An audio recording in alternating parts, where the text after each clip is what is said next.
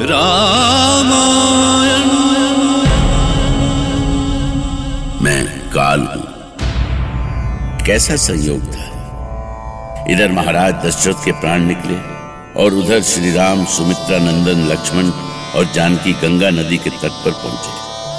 जैसे राम गंगा के तट पर पिता का तर्पण करने पहुँचे थे। राम को गंगा पार करनी थी।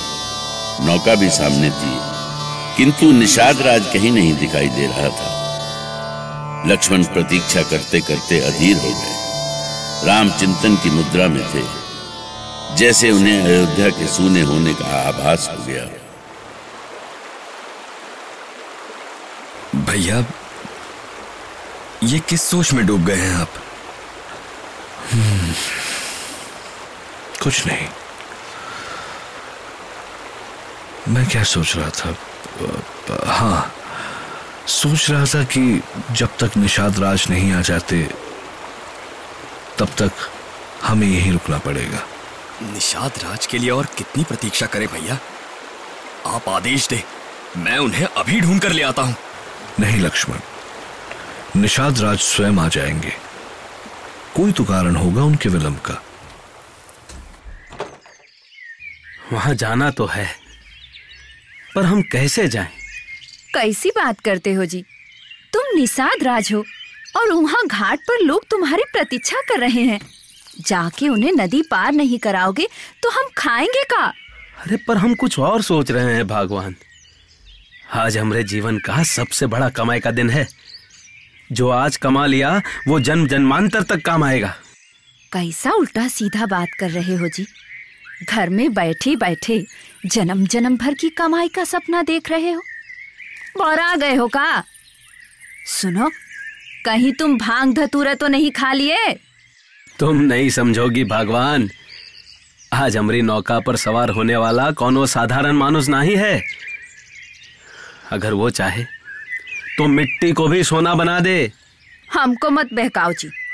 तुम काम पर जाओगे या हम जाएँ? तुम तो बना बनाया काम भी बिगाड़ दोगी। तुम चुपचाप घर में बैठो। निषाद रानी हो रानी जैसे ही रहो। हम विचार कर रहे हैं कि इस अवसर का लाभ कैसे उठाएँ। तुम तो ऐसी बात कर रहे हो जैसे घाट पर साक्षात भगवान आ गए हैं। तुम ठीक है समझी। घाट पर भगवान ही आए हैं। उनका कृपा हुआ तो हम भवसागर से पार हो जाएँगे। अच्छा? अगर ऐसा बात है तो सोच का रहे हो। अभी चलो हम भी चलते हैं तुम्हारे साथ। हे भगवान यहाँ हम धर्म संकट में है कि तुम्हारे चरणों का अमृत कैसे पाए? कौन सा जुगत लगा है कि तुम्हारे चरणों का प्रसाद पा सके? और हमारी त्रिया सब मिट्टी में मिलाई दे रही है।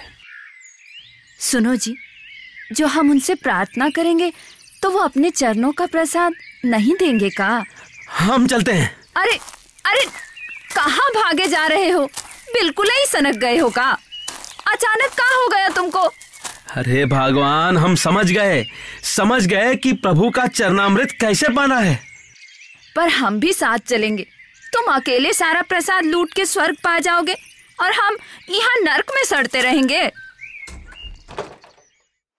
बस भैया अब मैं और अधिक प्रतीक्षा नहीं कर सकता। मैं स्वयं नौका लेकर आता हूँ। नहीं लक्ष्मण। जो जिसका कार्य है उसे ही करना चाहिए। आप ही तो कहते हैं भैया कि मनुष्य को परिस्थितियों के अनुसार कार्य करना चाहिए।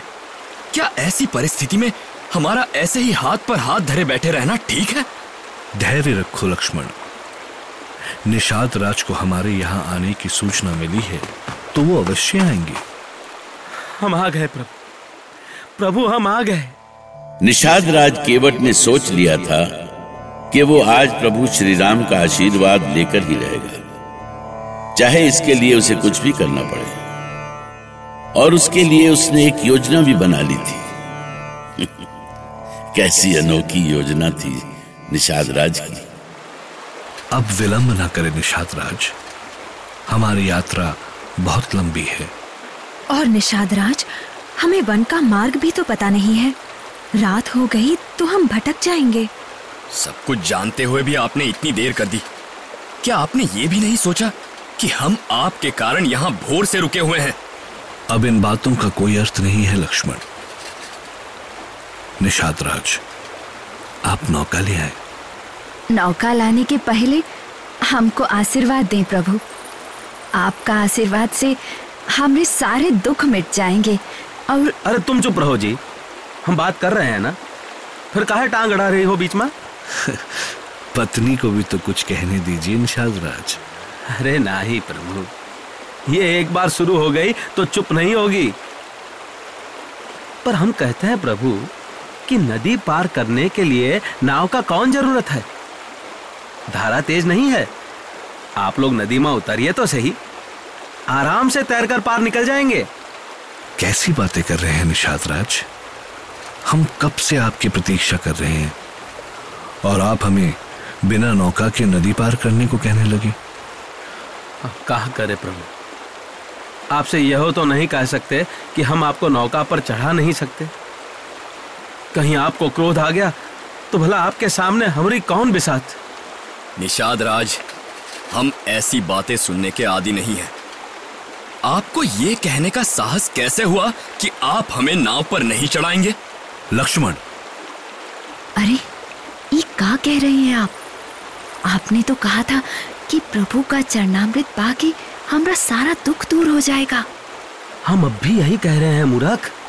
पर जरा बुद्धि लगा। क्या भगवान ये कहकर हमको चरणामृत दे देंगे कि वो भगवान है? हाँ ये तो हम सोचे ही नहीं। भला भगवान? खुद का भगवान का ही कहेंगे। तो बस अब तनिक धीरज रख और देख कि हम का कर रहे हैं।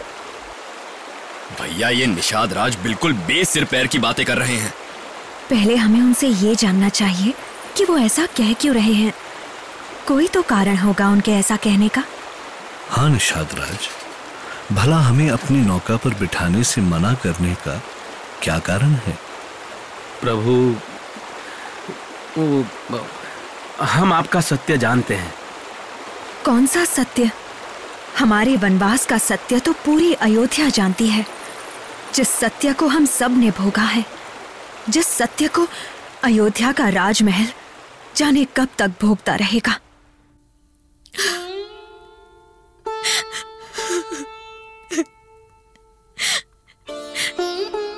ऐसी कौन सी भूल की थी हमने?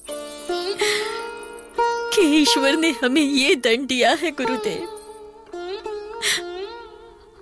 आप ही बताइए, कौन सी भूल की थी हमने? एक ही पल में पुत्र और पति दोनों हमसे मुँह मोड़कर चलते हैं क्यों, गुरुदेव? क्यों? क्यों? मृत्यु तो अटल सत्य है, देवी कौशल्या। उसको कौन टाल सकता है भला? और उससे भी बड़ा सत्य है कि राम पर सिर्फ़ आपका ही नहीं, सारे संसार का अधिकार है। अब विलाप करने से क्या होगा? जो होना था, सो हो चुका। अब जब राम, लक्ष्मण और सीता यहाँ नहीं है तो आप कुमार भरत और शत्रुघ्न को यहाँ बुलवाने का प्रबंध करें। अवश्य गुरुदेव वो तो सोच रहे होंगे कि अयोध्या आते ही उनके पिता और भाई राम उन्हें दौड़ कर गले से लगा लेंगे।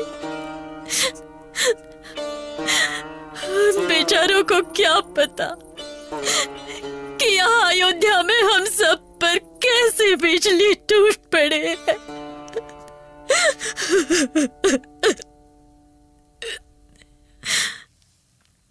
महाराज दशरथ की मृत्यु से अयोध्या की प्रजा का दुख दुगना हो गया था। कौशल्या के आँसू थमने का नाम नहीं ले रहे थे। दुखी तो के कई भी थी, पर जो कुछ उन्होंने किया था, उसको देखते जानते हुए भला उनका दुख कौन सुनता? इधर महाराज दशरथ की चिता तैयार हो रही थी, और उधर ननिहाल में भरत और शत्रुघ्न को आभास भी नहीं था कि उनकी दुनिया ही उजड़ चुकी थी। राम